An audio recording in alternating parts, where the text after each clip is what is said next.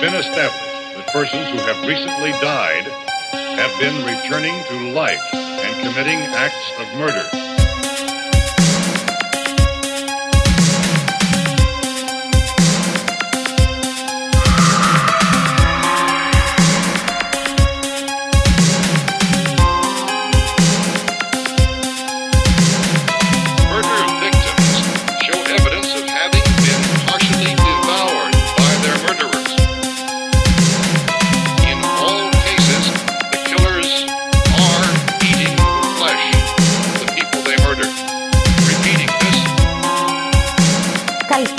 Καλησπέρα, δεδεκτυβάκια. Καλησπέρα, μικρή Παρό. Καλώς ήλθατε σε ακόμα ένα επεισόδιο Αυτού εδώ. του τίμιου του podcast. Του podcast που έχει έρθει για να κάνει τι, Μαρία; Για να ξυπνήσει τον Ηρακλή Ποάρο που κρύβουμε μέσα μας, βρε Γιώργο. Πω, πω, ρε παιδάκι μου. Ε, για όσους δεν καταλάβατε, είμαστε οι Crime Groupers και αυτό εδώ είναι ένα επεισόδιο. Ακόμα ένα επεισόδιο. Ω, ναι.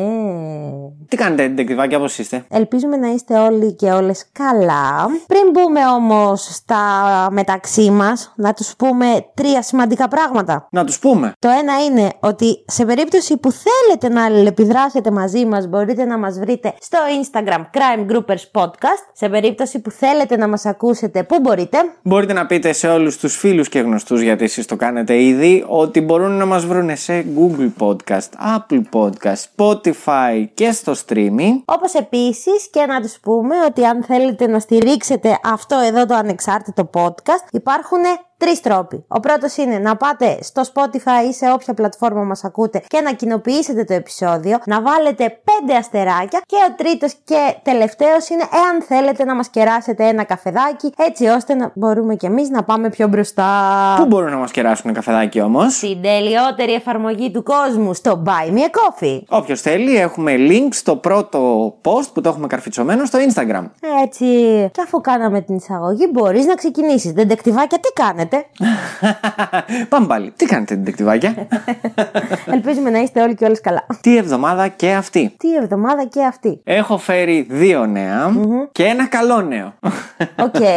Λέω να ξεκινήσεις από τα δύο νέα Ναι. και να αφήσεις το καλό για λίγο πριν το ανέκδοτο. Οκ, λοιπόν, πάμε με το πρώτο που άκουσα, όπου εξαφανίστηκε μία 26χρονη μαζί με την ε, τριών χρονών κόρη της Ναι. από τη Χαλκιδική. Για τη συγκεκριμένη εξαφάνιση έχει ενημερωθεί και η Ιντερπολ. Οκ. Θα σας πω. Τι; Ελληνίδα. Όχι, θα σας πω. Την εξαφάνιση τη δήλωσε ο άντρας της ε, κοπέλας και πατέρας του μικρού κοριτσιού την Τετάρτη στο τμήμα Σιθωνίας Χαλκιδικής. Μμμ. Γιατί την ψάχνει η Ιντερπόλ; Ο 32χρονος φαίνεται να φοβάται μάλιστα ότι η σύντροφός του θα επιχειρήσει να διαφύγει εκτός Ελλάδας, καθώς είναι υπήκοος Γαλλίας. Αυτό που τους έκανε να ανησυχούν λίγο όμως, είναι, γι' αυτό είναι και η Interpol ε, που με ρώτησες, αυτό που τους έκανε να ανησυχούν λίγο είναι το τι είχε ανεβάσει στο Facebook η συγκεκριμένη κοπελιά πριν την εξαφάνισή της, όπου είχε ανεβάσει ώρα για αλλαγές σε ένα post και σε ένα άλλο ελεύθερη. Οκ. Δεν ξέρουμε τι μπορεί να είναι. Δεν ξέρω. Εντάξει, κοίτα. Τώρα, εμένα η πρώτη, το πρώτο πράγμα το οποίο μου έρχεται στο μυαλό είναι ότι μπορεί να μην περνάει και καλά στη σχέση της και να πήρε το παιδί της και να έφυγε. Σίγουρα. Το πρώτο είναι αυτό. Τώρα, επειδή έχουμε μάθει να μην εμπιστευόμαστε την πρώτη εντύπωση, περιμένουμε να δούμε τι θα γίνει. Αυτό ναι. Επίσης το λέμε γιατί όποιος μπορεί να έχει να γνωρίζει κάτι και να, να τύχει να τα ακούσει από εμάς. Έχει βγει και silver alert για τη μικρή; Και για τις δύο. Οκ. Γιατί λείπει αρκετές ημέρες. OK, OK. Για την Interpol τώρα δεν είμαι και πολύ σίγουρος αν το έκανε ο ίδιος ο άντρας, θέλω να πω, το δήλωσε για να θολώσει τα νερά. Καλά, δεν Ή το Γιατί ξέρουμε. όντως ανησυχεί, αλλά όπως είπες και εσύ, έχουμε ακούσει διάφορα. Επίσης, την εβδομάδα που μας πέρασε, άκουσα κάτι το οποίο ήταν πολύ για λούμπεν. Οκ, τι Ναι. άκουσες. Μπας και μας πάρουνε. Μπας και μας δώσουν λεφτάκια. Μισθός. Ένα όπλο ήταν κρυμμένο Ναι, πίσω από pick-up, ναι. το οποίο κάποιος το παρήγγειλε από το Dark Web. OK. Ένας 30χρονος από τη Λαμία, λοιπόν, έκανε μια παραγγελία μέσω του Dark Web ένα pick-up, στο οποίο είχαν, παρακολουθούσαν ήδη τις κινήσεις από το Dark Web στην Αμερική η αστυνομία. Έδωσε σήμα στην Ελλάδα ότι κάτι ύποπτο φεύγει από την Αμερική και το ελέγξαν εδώ όταν έφτασε πια στα ΕΛΤΑ της Λαμίας και βρήκανε ότι όταν σκίσανε την πίσω μεριά από το pick-up, γιατί ήταν φορητό pick-up, όταν σκίσανε την πίσω μεριά, πίσω από τη φόδρα είχε Βρήκανε κρυμμένο το ένα γκάνι. όπλο. Οκ. Και θέλω να πω με αυτό το νέο ότι τώρα μαθαίνουμε πώς μπορεί να εισάγει κανείς. Όπλα, Όπλα. περίεργα που λέμε. Μα καλά, πού το Πώς το βρήκε; βρήκε; Οκ. Ναι. Dark web. Ε, δεν Ε. μπορείτε να πείτε. Είναι το podcast που σας ενημερώνει. Οκ, λοιπόν. Ναι. Μάθαμε τι το ήθελε. Τον πιάσαμε. Το όπλο. Εννοείται πως τον πιάσανε τι και, είπε; εννοείται τίποτα. Ακόμη δεν έχουν βγει να δώσουν αυτές τις δηλώσεις. Αχα. Είμαι σίγουρος ότι μάλλον θα καταλήξει κάτι του τύπου Ε, δεν ήξερα εγώ, το βάλανε. Εγώ ένα πικάπ παρήγγειλα. Ακριβώς, Απλά το βρήκα στο, ακριβώς. στο dark web με σε πολύ καλή τιμή. Ναι, ναι, ναι. ναι. Έχετε μπει στο δικό μας να δείτε τι κυκλοφορεί. ναι. Οκ. Αχα. Εντάξει. Και η καλή είδηση της εβδομάδας. Για πες την, να. Διοικητικό πρόστιμο 120.000 ευρώ επιβλήθηκε σε 75χρονη στο Βόλο, η οποία πέταξε νεογέννητα γατάκια στα σκουπίδια. Καλά τις κάνανε. Αυτό το διάβασα κι εγώ. Καλά τις κάνανε. Ε, ρε παιδάκι μου, να ξεκινήσουν λίγο σιγά σιγά γιατί δεν γίνεται άλλο. Γιατί εγώ δεν μπορώ να καταλάβω με ποια, με τι σκεπτικό αυτοί οι άνθρωποι πάνε και πετάνε ζώα στα σκουπίδια. Δεν, δεν μπορώ να καταλάβω. Δεν νομίζω ότι έχεις σκεπτικό όλο αυτό. Δηλαδή Δεν πρέπει ξέρω, όχι. πραγματικά να μισείς Τι τη να ζωή. μισείς, πέντε γάτες. Δηλαδή, γιατί, για, γιατί να βγάλεις την κακία σου για τη ζωή, να τη βγάλεις πάνω σε πλάσματα τα οποία είναι αρχικά δεν είναι του είδους σου Ναι, και δεύτερον είναι ανυπεράσπιστα. ναι. Δηλαδή, γιατί; Γιατί εξακολουθώ να πιστεύω ότι αυτοί οι άνθρωποι έχουν μια Μην ενδόμηχη ασχολείσαι- κακία. Μην ασχολείσαι μαζί τους. Δηλαδή, νομίζω ότι ο κόσμος θα ήταν πολύ πιο ασφαλής εάν όντως σε πράγματα τα οποία μας ενοχλούσαν δεν ασχολιόμασταν μαζί του. Και εμένα με ενοχλούν τα φίδια. Τι θα κάτσω, θα πάω σκοτώσω όλα τα φίδια της Ελλάδας; Μόνο ένα νεκρό φίδι είναι καλό φίδι. Δεν φάσε. Sound κάτσει καλά να πούμε. Ναι, αυτό βέβαια που θα άξιζε να μάθουμε για τη συγκεκριμένη περίπτωση θα ήταν πώς βρέθηκαν αυτά τα γατάκια στα χέρια της. Δεν μπορεί να είχε κάποια δέσποτη γάτα να έκανε κάποια γένα στην αυλή της. Στο βόλο δεν είπες ότι Ναι. έγινε. Ε, μπορεί να έκανε κάποια γένα στην αυλή της όντως και η τύπησα να μην τα ήθελε και αντί να αποφασίσει να τα αφήσει να ζήσουν μαζί με τη μάνα τους ελεύθερα στη φύση, να τα πάρει και να τα βάλει σε, μια, σε ένα κάδο σκουπιδιών. Γι' αυτό θέλω να πω ότι μάλλον έχει δείγματα κακίας για μένα. Όποιος το κάνει αυτό είναι ξεκάθαρα κακός άνθρωπος. Δεν είναι ότι έχει κάποιο άλλο πρόβλημα. Γιατί α, α, αυτά παίρνεις. Τα μαζεύεις που τα μαζεύεις. Μάζεψες και τη μάνα, πήγαινε τα πέντε τετράγωνα πιο κάτω. Ναι, και να μην άστα σε εκεί. ενοχλούν. Δηλαδή πρέπει να τα, τα- πρέπει να τα κακομεταχειριστείς τόσο, πρέπει να τα κακοποιήσεις. Γιατί; Γιατί είσαι κακός άνθρωπος. Εκεί καταλήγω εγώ. Τώρα εντάξει. Ωραία, άρα θα είναι από τα σπάνια επεισόδια που θα πω μπράβο στη δικαιοσύνη. Ναι, μα γι' αυτό. Που της έδωσε 75 χιλιάρικα πρόστιμο. 120. 120 χιλιάρικα 120.000 πρόστιμο. πρόστιμο. Μπράβο τους. Να δούμε βέβαια πόσα από αυτά θα δικαστούν. Αλλά δεν έχει σημασία. Πήρε πρόστιμο και ήταν μεγάλο. Ναι. Και το μισό από αυτό να είναι 60 χιλιάρικα. Πάρτα. Σκατά στην ψυχή της. Συγγνώμη, δεν τεξιδάκια. Συγγνώμη, ναι. Μη μας παρεξηγήσει και η ίδια. Φαντάζεσαι. και να ακούει crime groupers. Δεν πειράζει. Όχι. Δεν ακούνε τέτοια δεν ακούνε. όχι, Τα δεντεκτιβάκια. δεντεκτιβάκια μας είναι καλοί άνθρωποι. Ναι. Θα πας και σε ανέκδοτα. Προφανώς και θα πάω σαν ανεκδότου. Αφήνω εγώ έτσι. Έχεις απόλυτο δίκιο. Λείπει πει ο Μάρτσα από Τσαρακοστή. Μάρτης μου Θεός. Εντάξει, βέβαια μπορεί να πω κι εγώ ίσως ένα, θα δω. λοιπόν, είμαστε έτοιμοι. Μάλιστα, καπετάνιε. Τι κάνει ένα πρόβατο για να χτίσει ένα σπίτι; Τι; Βάζει μπέτο. Αχα. Ενώ μια γελάδα μπαρμπέρι σου κόβει τα μουσια. Wow. Λοιπόν, επίσης, πώς λέμε στα αγγλικά, κοίτα η Άννη αντιγράφει τάκι. How? Look Annie, copy τάκι. Oh. Οκ. Να σου πω κι εγώ ένα. Δώσ' μου μισό. Σου δίνω. Και επίδομα με το οποίο τρως blog. Ποιο είναι; Φυρί φυρί το path. Wow. Οκ. Πες μας και εσύ ένα. Εγώ είδα έναν με ναυτική στολή μέσα σε ένα μάξι. Μάλλον ήταν πεζό ναύτης. Wow. το, έχουμε πάει, το έχουμε πάει σε άλλο επίπεδο. Γιατί και καλά το αμάξι που τον είδα ήταν πεζό. Αυτό, αυτό που το εξηγήσει είναι το άλλο επίπεδο που Ε, το Μα έχουμε δεν πάει. φταίω εγώ αφού δεν θέλω να αφήνω με απορίες τα Σωστό. δεντεκτιβάκια. Σωστό, δεν δεν θέλω. αξίζει σε κανέναν. Όχι. Επίσης, ναι, όχι, δεν θέλω να αφήνω με απορίες τα δεντεκτιβάκια. Αυτό. Αχ, και αφού κάναμε τα εισαγωγικά μας, τους είπαμε τα νέα της εβδομάδας, τους είπαμε και τα ανέκδοτα. Μήπως θες να πάμε στην υπόθεση που έφερα; Έφερες όντως εσύ αυτή την εβδομάδα, ε; Φυσικά και έφερα. Τι με νομίζεις, για καμία καμάτρα Όχι, που θέλεις βέβαια. τις Κυριακές να κάθεται και να ράζει και να πίνει απλά καφέ; Όχι βέβαια. Δεν είμαι τέτοια, τέτοια είμαι μόνο δύο Κυριακές το μήνα. Όταν φέρνεις εσύ υπόθεση. Αλλά κάτι πήρε το αυτάκι μου. Το αυτάκι σου; Ναι. Για ποιο πράγμα; Ότι ντεμή ζήλεψες και ήθελες έτσι να φέρεις κι εσύ μια μεγάλη υπόθεση. Ναι, ρε, ζήλεψα. Ζήλεψα και έφερα μια μεγάλη υπόθεση η οποία έκανε αρκετά μεγάλο πάταγο στα μέσα μαζικής ενημέρωσης. Δεν ζήλεψα απλά. Παίζει να κάνω copy-paste την υπόθεσή σου. Όχι. Όχι, δεν το έκανα. Αλλά ναι, το έκανα. Είναι Είμαστε- μια μεγάλη υπόθεση. Είμαστε όλοι αυτιά. Παιδιά, πόσοι από εσάς έχετε πάει στην Κέρκυρα; Δεν ξέρω, εγώ. Τα φιλιά μου στο Conspiracy. Επίσης. Αλλά ναι, πόσοι από εσάς έχετε πάει στην Κέρκυρα; Αν δεν έχετε πάει πολύ, θα ταξιδέψουμε μαζί Όπα, στο εξωτικό νησί της Κέρκυρας. τέλεια. Θα πάμε με αμάξι με καράβι. Θα πάμε με αμάξι μέχρι την Ιγουμενίτσα. Μάλιστα, και από εκεί καραβάκι. Ιγουμενίτσα θα περάσουμε απέναντι. Γίνεται και αυτό. Τίμιο ταξίδι. Και θα ταξιδέψουμε πίσω στο μακρινό 2010.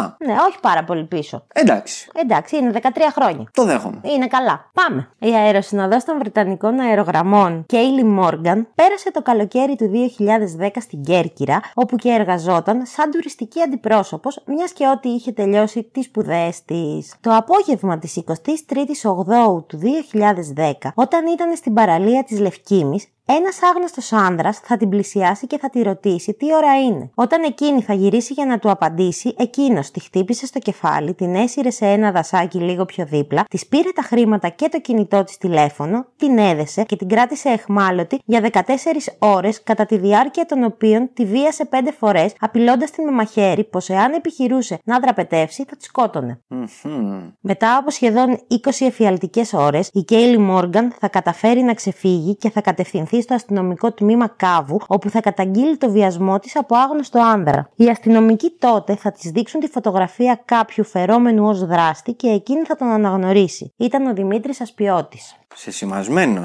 Ήταν. Θα μας πεις, φαντάζομαι. Έχει ψωμί η υπόθεση. Για πες μας. Λίγες μέρες αργότερα, η Κέιλι στη βρετανική εκπομπή The Morning θα πει όλοι ήξεραν ποιος ήταν και ότι είχε βιάσει για πρώτη φορά στα 15 του. Απορώ γιατί δεν ήταν στη φυλακή ή έστω γιατί δεν τον παρακολουθούσαν στενά εφόσον γνώριζαν το πόσο επικίνδυνος είναι. Ο βιασμός της Κέιλι Μόργαν ήταν ένας από μια σειρά βιασμών που γινόντουσαν στο νησί εκείνη την περίοδο και συγκεκριμένα σε αυτή την περιοχή. Στο Ηνωμένο Βασίλειο, οι αυξανόμενες αναφορές για βιασμό Βρετανίδων τουριστριών στην Κέρκυρα και συγκεκριμένα στη Λευκήμη είχαν προκαλέσει σάλο και τα περισσότερα μέσα μαζικής ενημέρωσης είχαν ξεκινήσει μια τεράστια εκστρατεία συκοφαντικής δυσφήμισης κατά της Ελλάδας, εμποδίζοντας τους τουρίστες να επισκεφτούν τη χώρα. Το γεγονός αυτό ανάγκασε το Βρετανό πρόξενο Άλισον Μπέκετ να ταξιδέψει μαζί με ειδικούς αστυνομικούς, τους λεγόμενους SWAT τη Scotland Yard, για να βοηθήσει στην έρευνα και να συλληφθεί ο δράστης. Φέραμε δηλαδή μέχρι και τα μεγάλα μέσα. Ναι, Μάλιστα. φέραμε τα μεγάλα μέσα. Πίσω στην Κέρκυρα και συγκεκριμένα στην περιοχή του Κάβου, οι αρχές έχουν ξεκινήσει ένα ανθρωποκυνηγητό για τον εντοπισμό και τη σύλληψη του 37χρονου Δημήτρη Ασπιώτη, μεταφέροντας μεγάλο αριθμό αστυνομικών, οι οποίοι έκαναν φύλλο και φτερό την περιοχή που κρυβόταν. Ταυτόχρονα, έρευνες γινόντουσαν για να διαπιστωθεί εάν οι κάτοικοι της Λευκήμης βοηθούσαν ή γνώριζαν τον δράστη. Ο Δημήτρης, έχοντας καταλάβει ότι δεν υπάρχει τρόπος να γλιτώσει,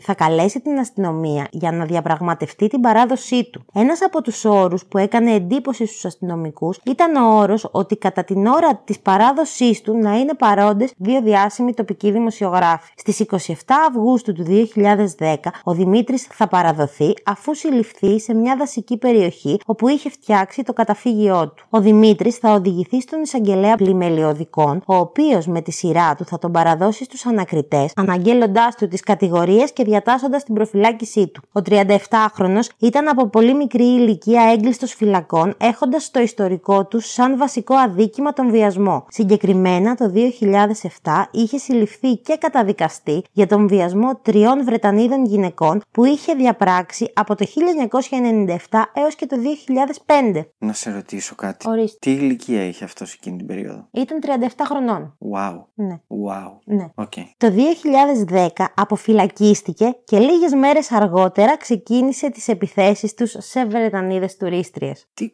Τέλος πάντων, μετά, μετά, μετά. Πριν συνεχίσω να σου πω ότι αυτός ο άνθρωπος συνελήφθη το 2005, δικάστηκε το 2007 και βγήκε έξω το 2010. Αυτή η αλληλουχία. Δεν, ε, θέλω να σχολιάσω πάρα πολύ αυτό για τις Βρετανίδες που χτυπάει μόνο. Τουρίστριες. Βρετανίδες. Είναι λες και το έχει άχτη, αλλά μετά, μετά. Στις 11 Δεκεμβρίου του 2012, ο Δημήτρης Ασπιώτης, γνωστός και ως δράκος του Κάβου, θα καθίσει στο εδόλιο του κατηγορουμένου στο μεικτό ορκωτό δικαστήριο Ιγουμενίτσας, κατηγορούμενος για τον κατασυρωή βιασμό τριών Βρετανίδων. Πάμε πάλι.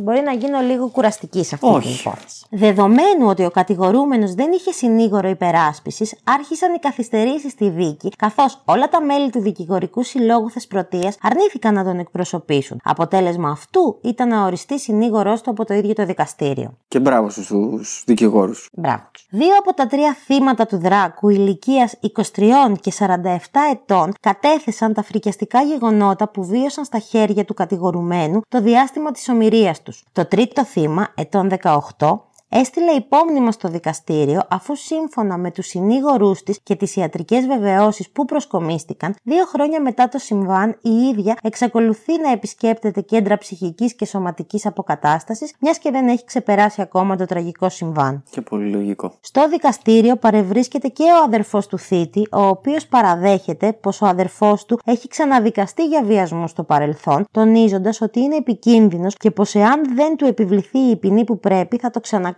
με την πρώτη ευκαιρία. Χαρακτηριστικά δήλωσε: Δώστε μου ένα όπλο να τον σκοτώσω εγώ τώρα, να τελειώσει ο διασυρμός για την οικογένειά μου. Τονίζοντας ότι προέρχονται από φτωχή οικογένεια με έξι αδέρφια και πως αυτό δεν ευθύνεται για την αρρώστια του Δημήτρη. Στο δικαστήριο θα παραστούν και οι συγχωριανοί του από τη Λευκήμη, οι οποίοι βρίζοντάς τον, του επισημένοντας πως αυτός φταίει για τα προβλήματα που δημιουργήθηκαν στην περιοχή, μιας και που μετά από τις πράξεις του δυσφημίστηκε μια τόσο τουριστική περιοχή όσο ο Κάβος και η παραλία της Λευκήμη. Πάμε στην καταδίκη. Ο εισαγγελέας στην ακροαματική διαδικασία επισήμανε τη βιαιότητα των πράξεών του, κρίνοντάς τον ιδιαίτερα επικίνδυνο για τη δημόσια ασφάλεια και συνέστησε να καταδικαστεί σε 87 χρόνια κάθυρξη για τρεις βιασμούς, δύο ληστείες, ομοιρίες και οπλοχρησίες. Ο 37χρονο πλέον Δημήτρης εμφανίστηκε αποστασιοποιημένος καθ' όλη τη διάρκεια της δίκης, ζητώντας συγχώρεση από την 23χρονη και τη 47χρονη, υποστηρίζοντας πως ήταν υπό την επίρρεια παρεστησιογόνων ουσιών, ενώ στην περίπτωση της άτυχης 18χρονη υποστήριξε ότι το θύμα συμφώνησε στη σεξουαλική πράξη. Ισχυρισμός ο οποίος αντίκρουσε ο συνήγορος πολιτικής αγωγής. Μετά τη συγχώνευση, το δικαστήριο τον καταδίκασε σε 52,5 χρόνια κάθριξη και στέρηση πολιτικών δικαιωμάτων για 10 χρόνια και 25 χρόνια υποχρεωτική εκτέλεση της ποινής του πριν μπορέσει να υποβάλει αίτηση για αποφυλάκηση. Και όλα αυτά χωρίς αναστολή. Πάλι καλά. Περίμενε. Στις 15 Εντεκάτου του 2018, Υπέροχα. ο κατασυρωήν βιαστής Δράκος του Κάβου αφήνεται ελεύθερος σύμφωνα με τους όρους του νόμου Παρασκευόπουλου. Αχ, Παρότι αγαπημένη. είχε καταδικαστεί σε 52,5 χρόνια κάθριξη για τους βιασμούς που είχε διαπράξει. Αγαπημένος νόμος Παρασκευόπουλου. Έχει, έχει πολύ ψωμί ακόμα η υπόθεση. Ο ίδιος μετά την αποφυλάκησή του θα κάνει διάφορες δηλώσεις στα μέσα μαζικής ενημέρωσης, ισχυρίζοντας ότι είχε κάνει μόνο τους δύο βιασμούς και πως είχε μετανιώσει πικρά για τις πράξεις του. Η αποφυλάκησή του όμως άλλο προκάλεσε και στα βρετανικά μέσα μαζικής ενημέρωσης, έχοντας σαν αποτέλεσμα έντονα διαβήματα βρετανικών αξιωματούχων προς την ελληνική κυβέρνηση, στοχοποιώντας το Υπουργείο Δικαιοσύνης. Άδικα να πεις. Άδικα να πεις. Και τώρα, είστε έτοιμοι; Όχι, που θα τελείωνε εκεί. Την Παρασκευή 8 Μαΐου του 2020, Ναι. στη Λευκήμη, ένας 32χρονος Αλβανός πηγαίνει στην αστυνομία για να καταγγείλει την εξαφάνιση της 34χρονης συντρόφους του. Ο 32χρονος είπε ότι ξύπνησε και δεν τη βρήκε δίπλα του και δεν είχε κανέναν τρόπο να επικοινωνήσει μαζί της, μιας και το κινητό της ήταν κλειστό. Ο άνδρας είπε στις αρχές ότι στις 5 Μαΐου εκείνος μαζί με τη σύντροφό του κάλεσαν τον Δημήτρη Ασπιώτη στο σπίτι τους για ένα κρασί, μιας και μετά την αποφυλάκησή του, κανείς στην περιοχή της Λευκήμης δεν τον συμπαθούσε.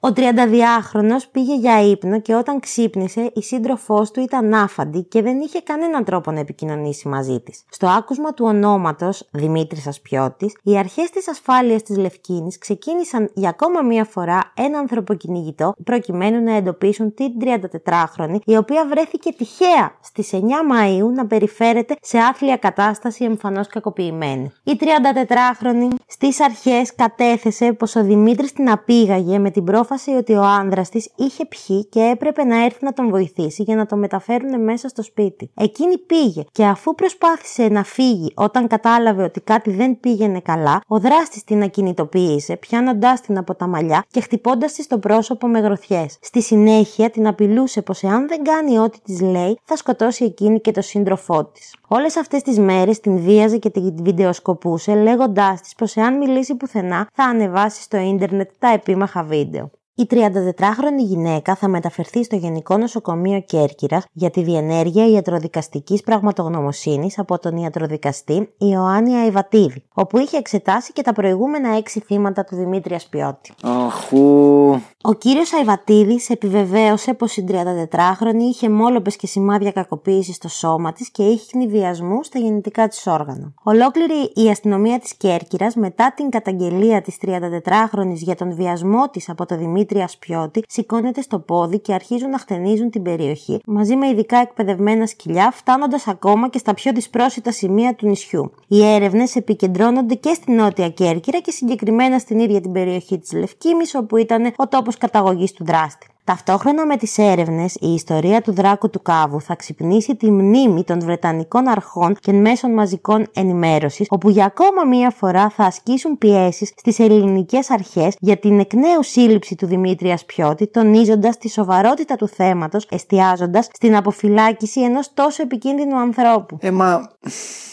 Στις 23 Μαΐου του 2020, ο 47χρονος Δημήτρης εντοπίζεται αφού αναγνωρίστηκε από έναν πολίτη σε μια παραλιακή περιοχή να αναζητάει τροφή και νερό. Άνδρες της Όπκε τους στείλουν παγίδα στην περιοχή του Αγίου Γόρδη και τον συλλαμβάνουν. Πάνω του βρέθηκαν ένα οπλισμένο μονόκανο όπλο, δύο μαχαίρια, φυσίγγια, σουγιάδες και ένα κίτ επιβίωσης. Λίγα μέτρα πιο κάτω βρήκαν και το καταφύγιό του, όπου μέσα υπήρχαν δύο κινητά, τέσσερις συσκευές αποθήκευσης ηλιακής ενέργειας, κατσαβίδια και ένα σακίδιο παραλλαγής. Τι λες τώρα, ήταν και survivor. Α, ναι. Η σύλληψή του ήταν θεαματική, μιας και στην όψη των αρχών, ο Δημήτρης στον πανικό του πάνω πήδηξε σε μια χαράδρα 30 μέτρων, με αποτέλεσμα να σπάσει τα πόδια του και να τραυματιστεί σοβαρά στη σπονδυλική του στήλη. Όχ, Από τη χαράδρα ανασύρθηκε με τη βοήθεια του λιμενικού, όπου και τον μετέφεραν στο Γενικό Νοσοκομείο Κέρκυρας, όπου και θα παραμείνει νοσηλευόμενος και φρουρούμενος με σοβαρά κατάγματα στην Ολένη και το ισχύο του. Οι γιατροί του λένε ότι πρέπει να χειρουργηθεί, αλλά εκείνος δεν δίνει τη συγκατάθεσή του, με αποτέλεσμα να μεταφερθεί στο νοσοκομείο του Κορυδαλού για να συνεχίσει την νοσηλεία του. Όχτο. Για όλες τις κατηγορίες που τον βαραίνουν, για τον βιασμό και την αρπαγή της 34χρονης δηλαδή, ο δικηγόρος του θα πει «Ο εντολέας μου αρνείται τις κατηγορίες που του αποδίδονται. Δεν υπήρξε απαγωγή ή βιασμός με την έννοια των διατάξεων του ποινικού κώδικα. Δεν υπήρξε επίτευξη συνουσίας με τη βία. Δεν την εξανάγκασε με σωματική βία ή με απειλή σε εξόγαμη συνουσία ή σε άλλη αδερφή πράξη, σε ανοχή. Όλα έγιναν με τη θέλησή της. Θα αποδείξουμε με στοιχεία την αλήθεια. Ο πελάτης μου είναι χρόνια τοξικοεξαρτημένος και έχει στοχοποιηθεί υπερβολικά.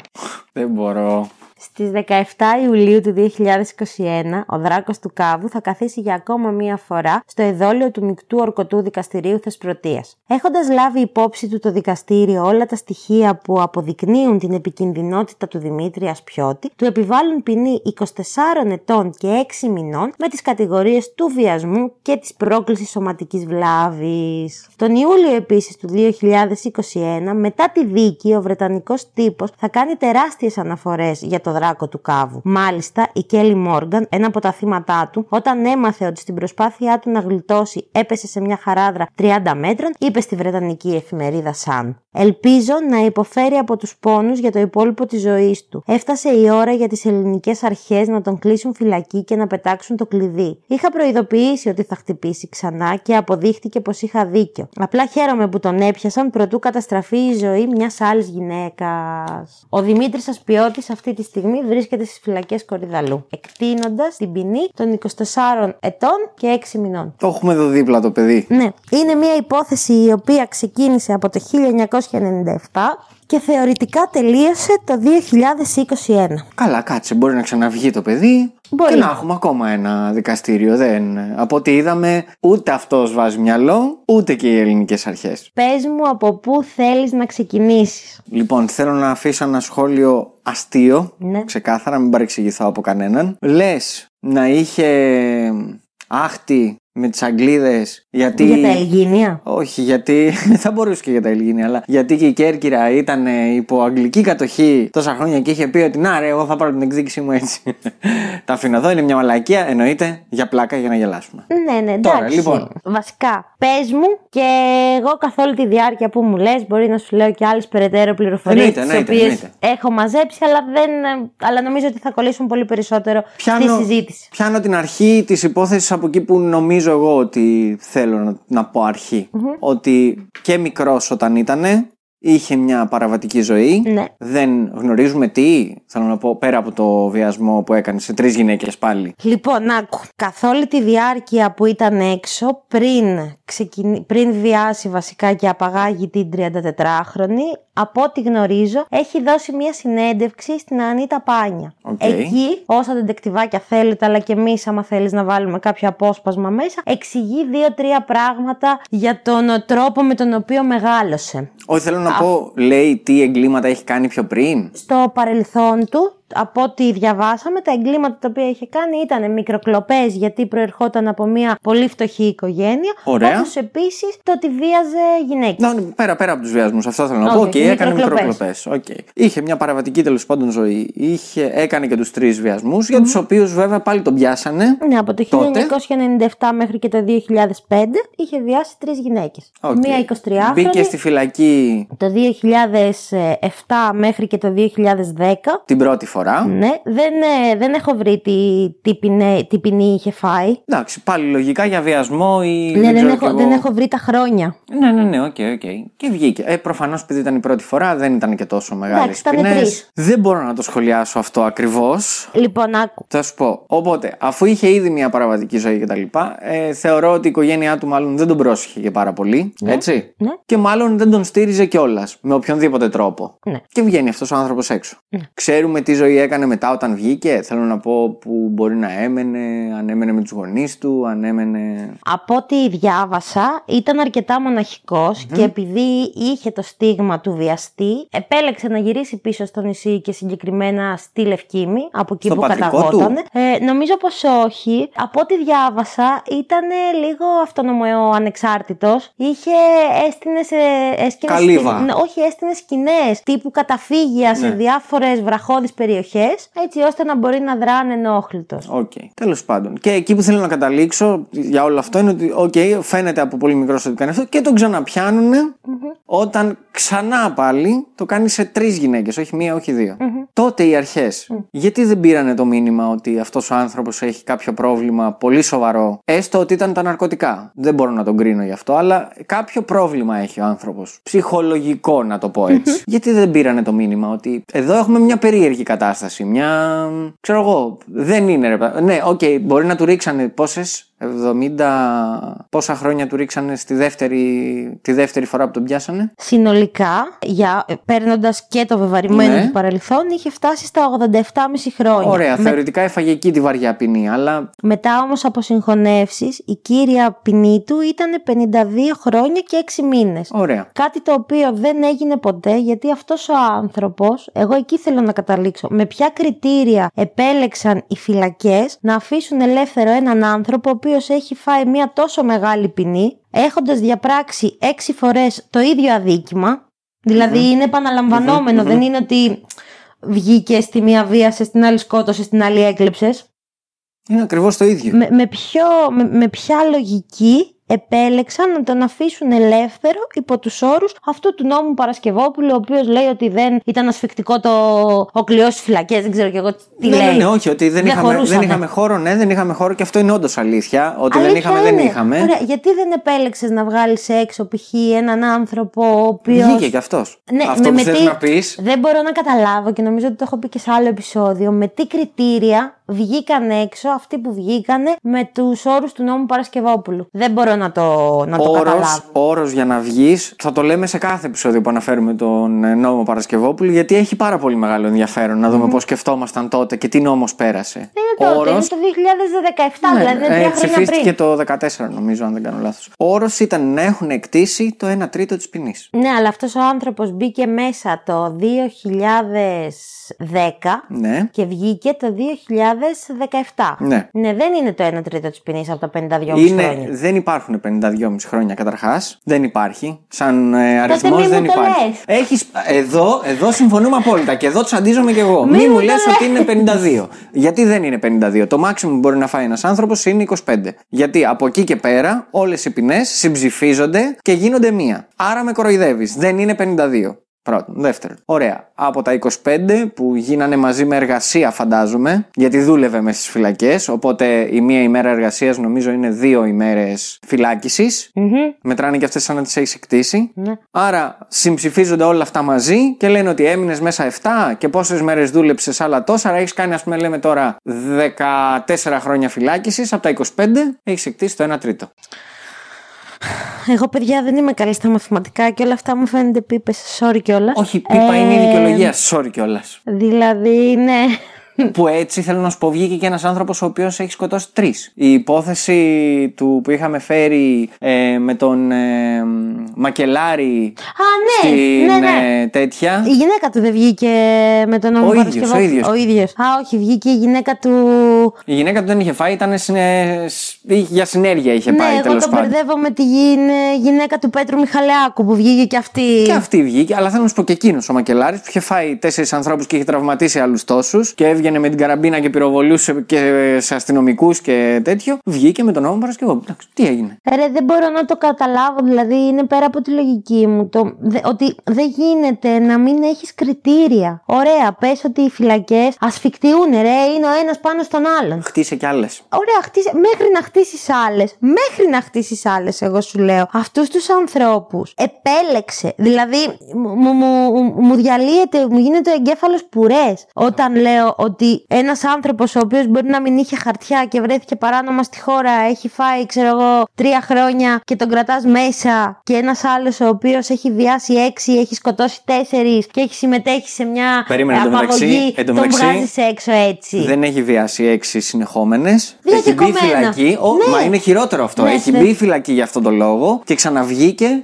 και το ξανακάνει. Ω, ναι. Είναι χειρότερο. Ναι, είναι αυτό που λέγαμε και πριν ότι το παρελθόν του ήταν ακριβώς, ακολουθούσε ακριβώς το ίδιο pattern. Δηλαδή έβρισκε γυναίκες, εγώ έτσι το, το, το κατάλαβα όταν το διάβαζα, ότι έβρισκε τουρίστριε, τους Ευάλωτες ρωτούσε. δηλαδή. Δεν ξέρω αν ήταν Ε, ευάλωτε. είναι ευάλωτες σε μια ξένη χώρα. Ναι, εντάξει. Ευάλωτες. Μπορεί να είχαν πιει και ένα-δυο ποτά παραπάνω, δεν ξέρω κι εγώ τι. Πήγαινε, τους ρώταγε, πήγαινε από πίσω τους, πήγαινε κρυφά. Τους χτύπαγε την πλάτη και εκείνες με το που γυρνάγανε τις χτύπαγε. Και εγώ θα γυρίσω και θα πω ότι την, ε, τη Βρετανίδα την αεροσυνοδό, που εγώ από εκεί πήρα το, είδα τον τίτλο και λέω ας το ψάξω. Το πρώτο από τα δεύτερα θύματα. Τη Βρετανίδα αεροσυνοδό, αλήθεια. Υποτίθεται ότι ήταν στην παραλια και καθότανε. Εντάξει, δεν ξέρουμε τι ώρα μπορεί να ήταν. Προφανώς δεν ήταν ε, 10 η ώρα το πρωί. τι χτυπάει, τι σέρνει σε ένα δασάκι δίπλα. Θέλω να πω πόσο δίπλα ήταν αυτό το δασάκι. Αρκετά που- δίπλα. Κοίταξε να δεις. Και Μπορεί πώς να την την- πέτυχε στην άκρη άκρη της παραλίας που και εκείνη έκανε μια βόλτα. Τώρα αυτό ξέρεις πώς είναι τα νησιά μας, ξέρεις πώς είναι. Ναι, ξέρω, ξέρω, αλλά θέλω να πω ότι το έκανα προκάλυπτα. Επίσης, στο πρώτο άνθρωπο κυνηγητό που, που ρίξανε ρε παιδάκι μου για να τον βρούνε, όταν έκανε την καταγγελία η Κέιτι, γύρισαν και είπανε ότι την ώρα που ψάχνανε και θερίζανε την περιοχή, όντως κάνανε και έρευνες μέσα στον οικισμό της Λευκήμης. Ωραία. Γιατί αυτόν τον άνθρωπο δεν τον ξέρανε. Θέλω Τον να πω, ξέρανε. οι κάτοικοι Το ξέρω. Μα αυτό είναι το Δεν- θέμα μου. Δεν μου, μου κάνει πολύ μεγάλη εντύπωση να μην γνώριζαν ότι, ξέρεις τι, δεν σου λέω ότι το έχει κάνει,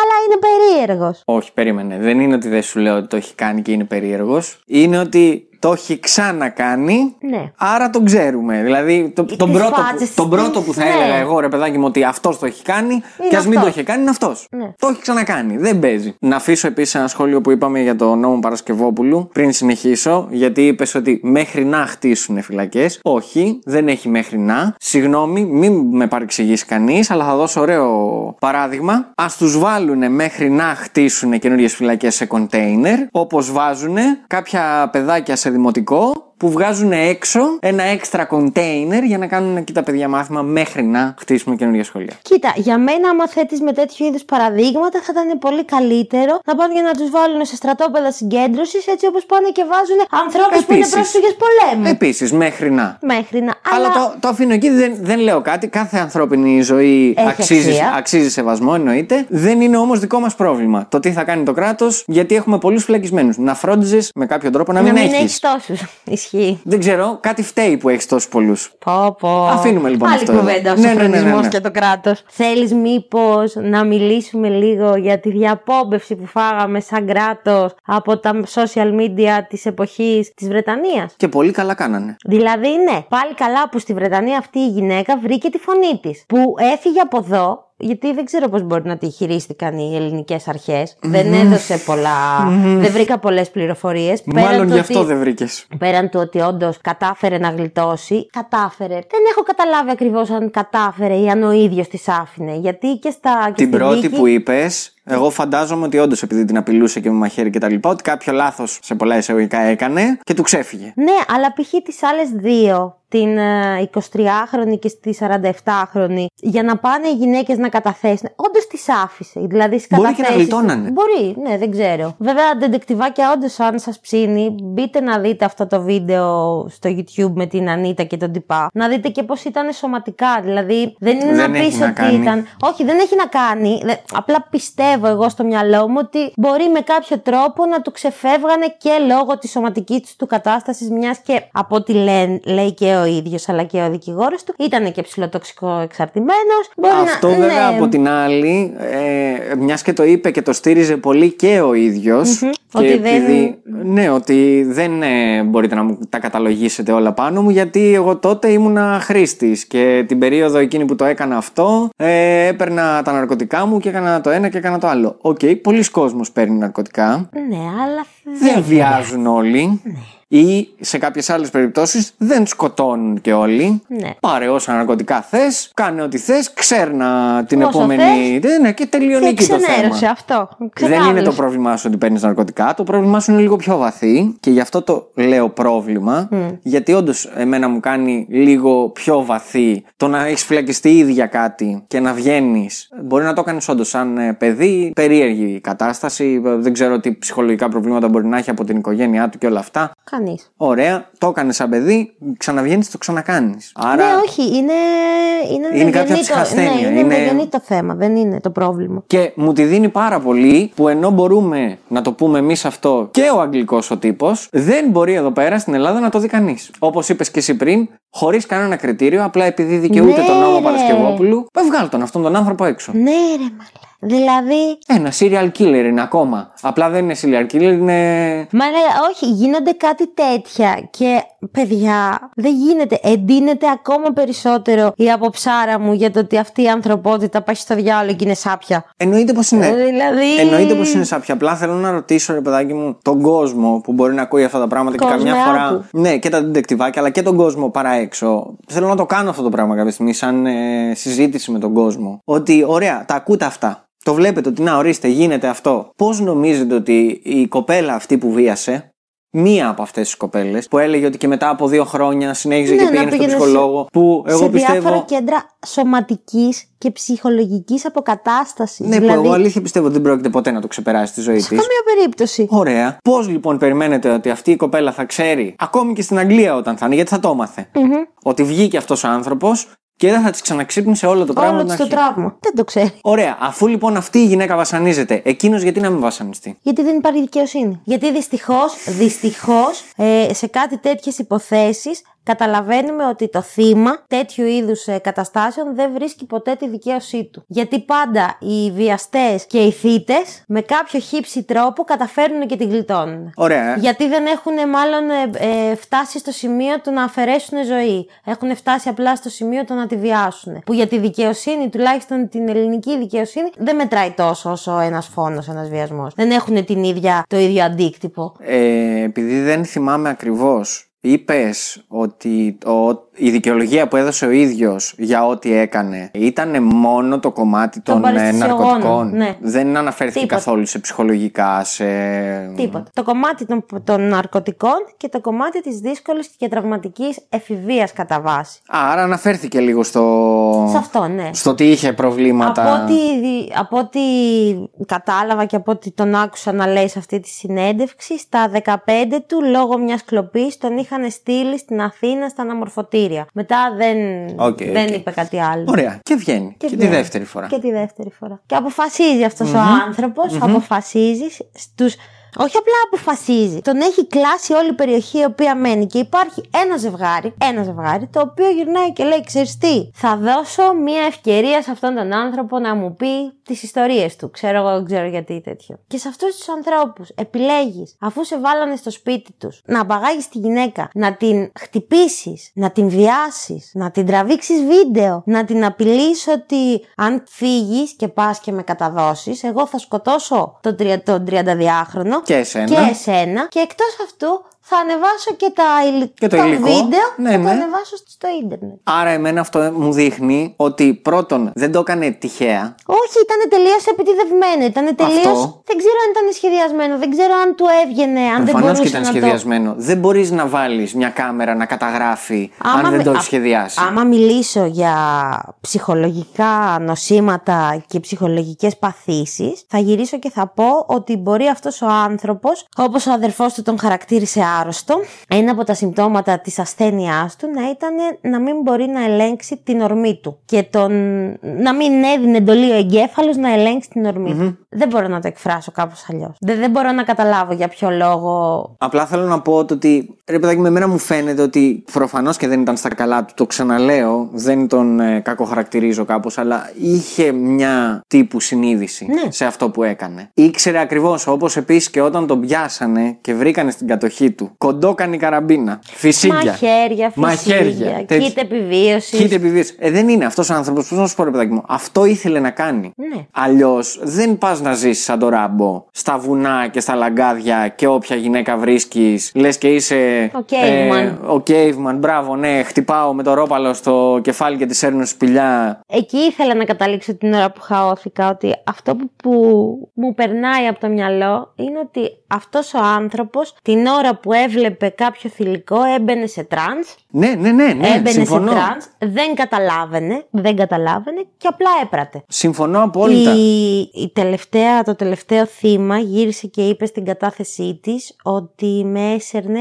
από καλύβα σε καλύβα και την, ε, τη βίαζε. Πόσες μέρες εντωμεταξύ την είχε αιχμάλωτη; 5 Μαΐου ε, Εξαφανίστηκε, 9 τη βρήκανε. 5 Μαΐου εξαφανίστηκε, 8 Μαΐου έκανε την καταγγελία ο σύντροφος και 9 Μαΐου τη βρήκανε να περιφέρεται. Τέσσερις μέρες. Τέσσερις μέρες την είχε. Τέσσερις μέρες. Αν όχι τέσσερις, εγώ σου λέω και τρεις. Οκ, μάλιστα. Και ο τρόπος επίσης με τον οποίο την παγίδευσε. Επίσης, όσοι είναι από την Κέρκυρα, λύστε μου μια απορία. Γιατί πετάτε κανάτια. όχι, όχι αυτό, αλλά πόσο χαοτικά μπορεί να είναι τα δάση σας. Που ένα δεν νησί μπορούμε που να έχει πολύ βρούμε. πράσινο. Ναι, ρε παιδάκι μου, αλλά δεν μπορούμε να βρούμε έναν άνθρωπο. Δηλαδή, τριγυρίζεις από νερό. Δεν γίνεται. Κοίτα, άμα γκουγκλάρετε στην περιοχή Κάβος και παραλία Λευκήμης θα δείτε ότι το πίσω μέρος του νησιού είναι αρκετά πράσινο. Επίσης η τοποθεσία η οποία τον βρήκανε τη δεύτερη φορά Ναι. ήταν ο Άγιος Γόρδης όπου είναι αρκετά βραχώδης περιοχή από ό,τι είδα. Γιατί η ντεντεκτιβάκια έκανα έρευνα σε αυτό το επεισόδιο. σε όλες κάνεις, αλλά σε αυτή έκανες εκτεταμένη. Έτσι, σε αυτή πήγα και στις περιοχές. Τα είδα. Λευκήμη. Μάλιστα.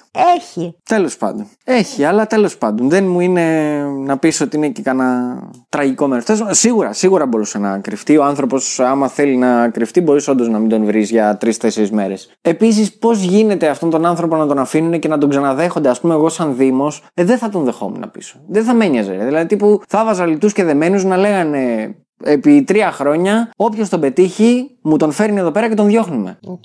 Θα ήσουν ένας εξευγενισμένος. Θα ήταν. Ναι, όχι, έτσι όπως το σκέφτηκα τώρα, θα ήταν ένας ε, επικηρυγμένος. Ναι, θέλω, να, θέλω όμως να είναι επικηρυγμένος, γιατί από μόνος του έχει επιλέξει με το πρόβλημα που έχει και δεν δέχεται κάποια βοήθεια. Γιατί ακόμη και τη δεύτερη φορά όταν βγήκε, δηλαδή έχει ήδη βιάσει έξι γυναίκες. Ναι, και το Ή έκανε. τέλος πάντων έξι που ξέρουμε εμείς. Ναι. Δεν ξέρουμε αν έχεις κάνει κι άλλα. Έχεις πρόβλημα από μόνος σου. Δεν θες να πας να βοηθηθείς. Δεν το αναγνωρίζεις σαν πρόβλημα. Θεωρείς ότι αυτό το πράγμα είναι τελείως φυσιολογικό. Και το κάνεις και μία τρίτη. Ωραία, αφού δεν το επιλέγεις έτσι, θέλω να σε έχω σαν outcast από αυτή την κοινωνία. Έχεις επιλέξει μόνος σου να είσαι outcast. Δεν κολλάς με αυτή την κοινωνία. Δεν θέλω να πλησιάζεις πλέον στην κοινωνία. Σκληρό, αλλά.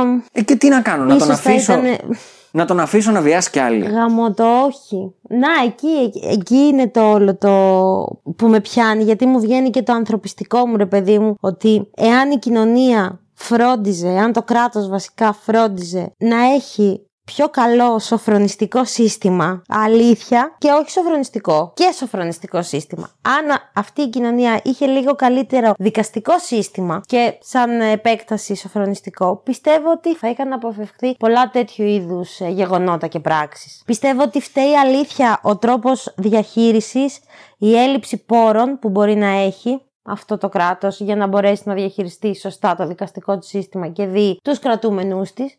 Δεν πιστεύω ότι αυτό που κάνει που τους έχει όλους μαζί σε ένα τσουβάλι ε, λειτουργεί. Δεν πιστεύω ότι πρέπει να γίνεται παρεμπόριο μέσα στις φυλακές. Δεν πιστεύω ότι πρέπει Αλλά. οι κρατούμενοι να μην ε, κάνουν πράγματα για να βρουν τον εαυτό τους. Πιστεύω ότι πρέπει να υπάρχει καθημερινή 24ωρη ψυχολογική υποστήριξη σε αυτούς τους ανθρώπους και ψυχιατρική βοήθεια. Το πρόβλημά μου είναι ότι μπορεί να παρέχεται, εγώ σου λέω, μια Ναι. ψυχολογική, όπως λες, υποστήριξη, ότι άμα με χρειαστείς, εγώ εδώ είμαι. Όχι, καθημερινή 24ωρη. Δεν... Ναι, καθημερινή 24 ώρε, ότι άμα με χρειαστείς, εγώ εδώ είμαι. Το θέμα μου είναι ότι ή χωρίς να παρεξηγώ και να λέω κάτι για τους ανθρώπους που είναι μέσα, αλλά ή ότι δεν έχουμε τους κατάλληλους ανθρώπους στις κατάλληλες θέσεις.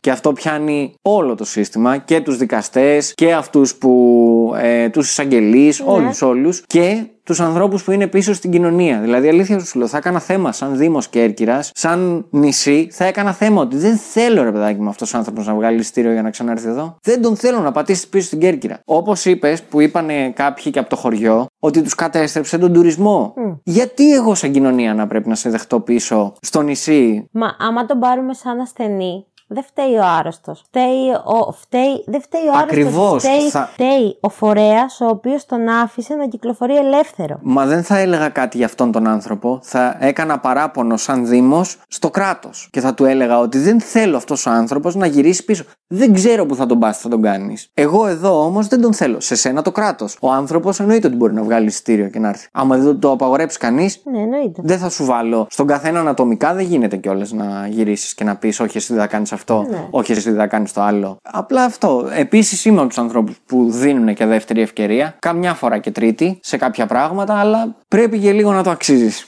αυτό. Γεια να το σου. πω ευγενικά. Για όσου από εσάς μπήκατε στο live της Κυριακής, ε, εμένα με ακούσατε να λέω ότι σε βιαστές και παιδεραστές δεν αξίζουν δεύτερες ευκαιρίες. Αλλά με ακούτε να λέω ότι πιστεύω ότι αυτοί οι άνθρωποι μπορούν να μείνουν για πάντα κλεισμένοι μέσα στη φυλακή, σοφρονίζοντας τον εαυτό τους. Τέλος πάντων, και αυτό. Πιστεύω ότι είναι πολύ καλύτερο να τους έχεις περιορισμένους Ναι. παρά να τους αφήνεις ελεύθερους. Ναι, ναι, δεν λέω κάτι γι' αυτό. Απλά και εγώ το είπα και στο live, θα το πω και εδώ πέρα, ότι δεν θεωρώ ότι πρέπει να αποκλείεις μια ομάδα ανθρώπων από το να έχουν, όπως λέμε, τη δεύτερη ευκαιρία να, γυ- για να γυρίσουν. Οκ. αλλά μου τη δίνει που δεν υπάρχει σωφρονιστικό σύστημα, έτσι Ναι. όπως το λέμε ότι υπάρχει, και δεν υπάρχουν και σωστές ποινές. Με κανένα. Κανείς δεν μπορεί να με πείσει ότι το να κουβαλάς ένα όπλο πάνω σου από τη στιγμή που είναι παράνομο είναι 5 με 8 χρόνια Ναι. και το ίδιο είναι άμα εγώ κλέψω ένα ψιλικατζίδικο. Δεν έχουν το ίδιο βάρος. Τι να κάνουμε τώρα; Βέβαια, αν κλέψεις το ψιλικατζίδικο με το παράνομο όπλο, Είναι λίγα παραπάνω. είναι λίγα παραπάνω. Ναι, αλλά και πάλι και αυτά τα λίγα παραπάνω να φας, αυτόματα θα βγεις τα μισά από αυτά που έφαγες. Τέλος πάντων, γενικά. Δεν είμαστε είναι- ειδικοί τώρα είναι- για να ναι, δεν τέτοιο, είμαστε, αλλά- από όσα έχουμε δει και από, την, ε, από τις επιφανειακές γνώσεις που μπορεί να έχουμε πάνω στο νομικό σύστημα, κάπως έτσι όλες καταλήγουν. Εγώ επίσης εκφράζω το παράπονό μου σαν πολίτης αυτού εδώ του κράτους. Αυτό θέλω να πω. Δεν μου δικαιολογεί καθόλου το ότι, α, εντάξει, ναι, μια ποινή είναι 5,5 χρόνια, ας πούμε, και μια άλλη ποινή η οποία δεν έχει το ίδιο βάρος, γιατί μπορεί απλά να το κλέψω το σούπερ μάρκετ χωρίς να βγάλω όπλο. Και αυτή έχει αυτό. Το ίδιο. Ναι, ε, δεν ξέρω, δεν κάναμε το Δεν ίδιο. κάναμε το ίδιο. Επίσης, εγώ δεν πήγα να σκοτώσω κανέναν. Και δεν θα μπορούσα. Άλλωστε. Ο άλλος με μία κίνηση μπορεί να σκοτώσει. Τέλος πάντων. Τώρα, τι άλλο να σου πω για αυτόν τον άνθρωπο. Θεω- ε, θέλω να πιστεύω, καταρχάς, που πήγε να κάνει. Ότι πήγε, ότι Jump, την πρώτη. jump αλλά Αυτό. John Wick. Ότι θα πέσει και δεν θα πάθει τίποτα κι αυτός. Εσύ το πήγες στο, στο δεύτερο, στη δεύτερη σύλληψή του. Εγώ θα πάω στην πρώτη. Το ότι στην πρώτη σύλληψή του αποφάσισε, επειδή πιέστηκε και είδε ότι δεν μπορεί να φύγει μάλλον από το νησί, γιατί όντως παίζει να, είχαν, να ήταν παντού αστυνομικοί. Πήρε τηλέφωνο και ήθελε να διαπραγματευτεί. Και ένας από τους όρους της διαπραγμάτευσης ήταν ότι θέλω να βρίσκονται εκεί δύο συγκεκριμένοι δημοσιογράφοι. Μάθαμε ποιοι. Όχι. Όχι. Ε, δεν, δεν, όχι. Κύριε Σόμπολη, αν μας ακούτε. θα μπορούσατε να διευκρινίσετε λίγο κάτι. Η πρώτη ήταν αυτή και η δεύτερη που αποφάσισε όντως, ρε φίλε. Να πηδήξεις από χαράδρα 30 μέτρα. Και ήταν και κολόφαρδος. Έσπασε, τι έσπασε, την Ολένη, το ισχύο και στράβωσε και λίγο η σπονδυλική του στήλη. Που εντάξει, δεν είναι και λίγα. Μια χαρά θα ταλαιπωρηθεί. Εντάξει. Και καλά να πάθει. Εντάξει. Συγγνώμη, παιδιά, Σίγουρα- συγγνώμη. Σίγουρα δεν πόνεσε τόσο όσο πόνεσαν αυτές οι έξι γυναίκες. Όχι, γιατί εκείνο είναι σωματικό, το άλλο είναι ψυχικό. Σίγουρα δεν είναι τέτοιο. Αλλά ναι, επίσης είδαμε πόσο όμορφα τα είπε η Αγγλίδα. Ναι, ναι, το είπε, το έθεσε πάρα πολύ, πάρα πολύ καλά. Και η λίγα κοπέλα. νομίζω του είπε. Ναι. Γενικά όμως ήταν μια υπόθεση η οποία πήρε διεθνή διαστάσεις. Άλλη μία υπόθεση που πήρε διεθνείς διαστάσεις. Ναι, γιατί πάλι, κατάλαβες, πάλι για τον ίδιο λόγο μας κράζουν. Γιατί δεν μπορούμε να διαχειριστούμε κάτι το οποίο είναι τόσο απλό. Τι είπανε οι- στο, στην Αγγλία; Γιατί το τον συγκεκρι- βγάλατε ναι, έξω. Το συγκεκριμένο τον άνθρωπο δεν πρέπει να τον βγάλετε έξω. Πάσχει από κάτι. Ναι. Είναι επικίνδυνος για το Αλλά τι κοινωνικό ξέρουν οι σύνολο. Άγγλοι εκεί ολοβρέχει. Όταν εμείς. Ναι, ναι, ναι, όλα αυτά. Αυτοί τρώγανε Όλα τα αυτά, δέντρα. όλα αυτά, όλα αυτά. Ε, καλά. Αλλά ναι, Και όταν αυτοί διαβάζανε Μολιέρο, εμείς. Μην πω τώρα, τέλος πάντων. εντάξει, κάτι άλλο θα κάνουμε. Ναι, ναι, ναι, Σίγουρα ναι. δεν διαβάζω από καιρό.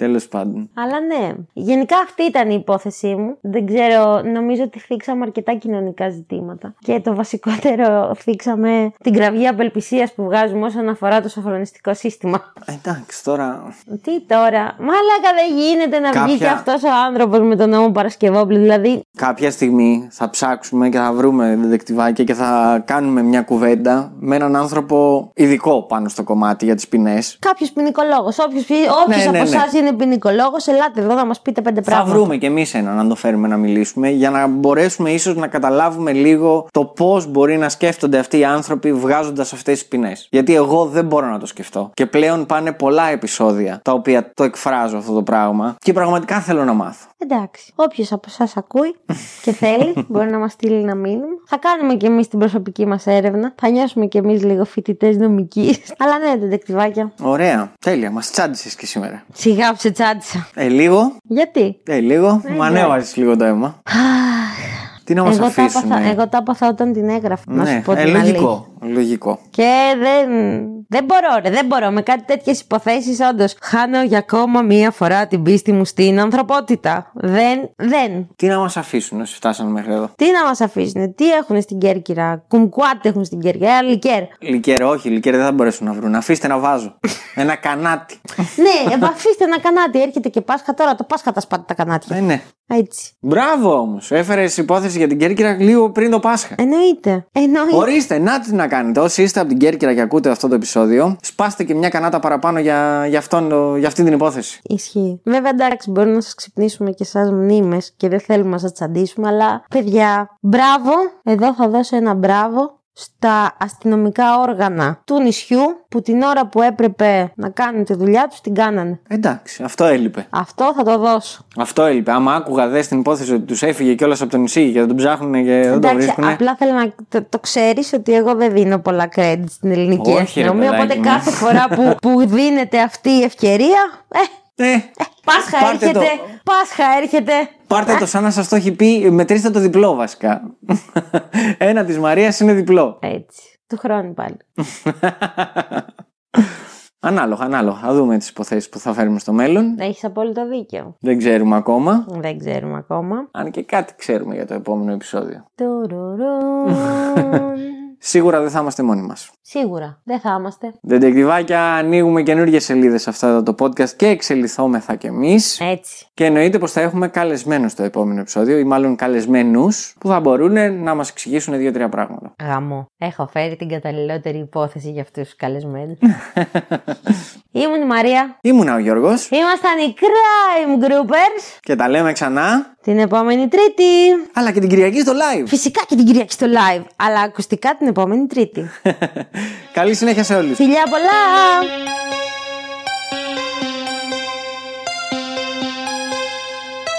It has been established that persons who have recently died have been returning to life and committing acts of murder.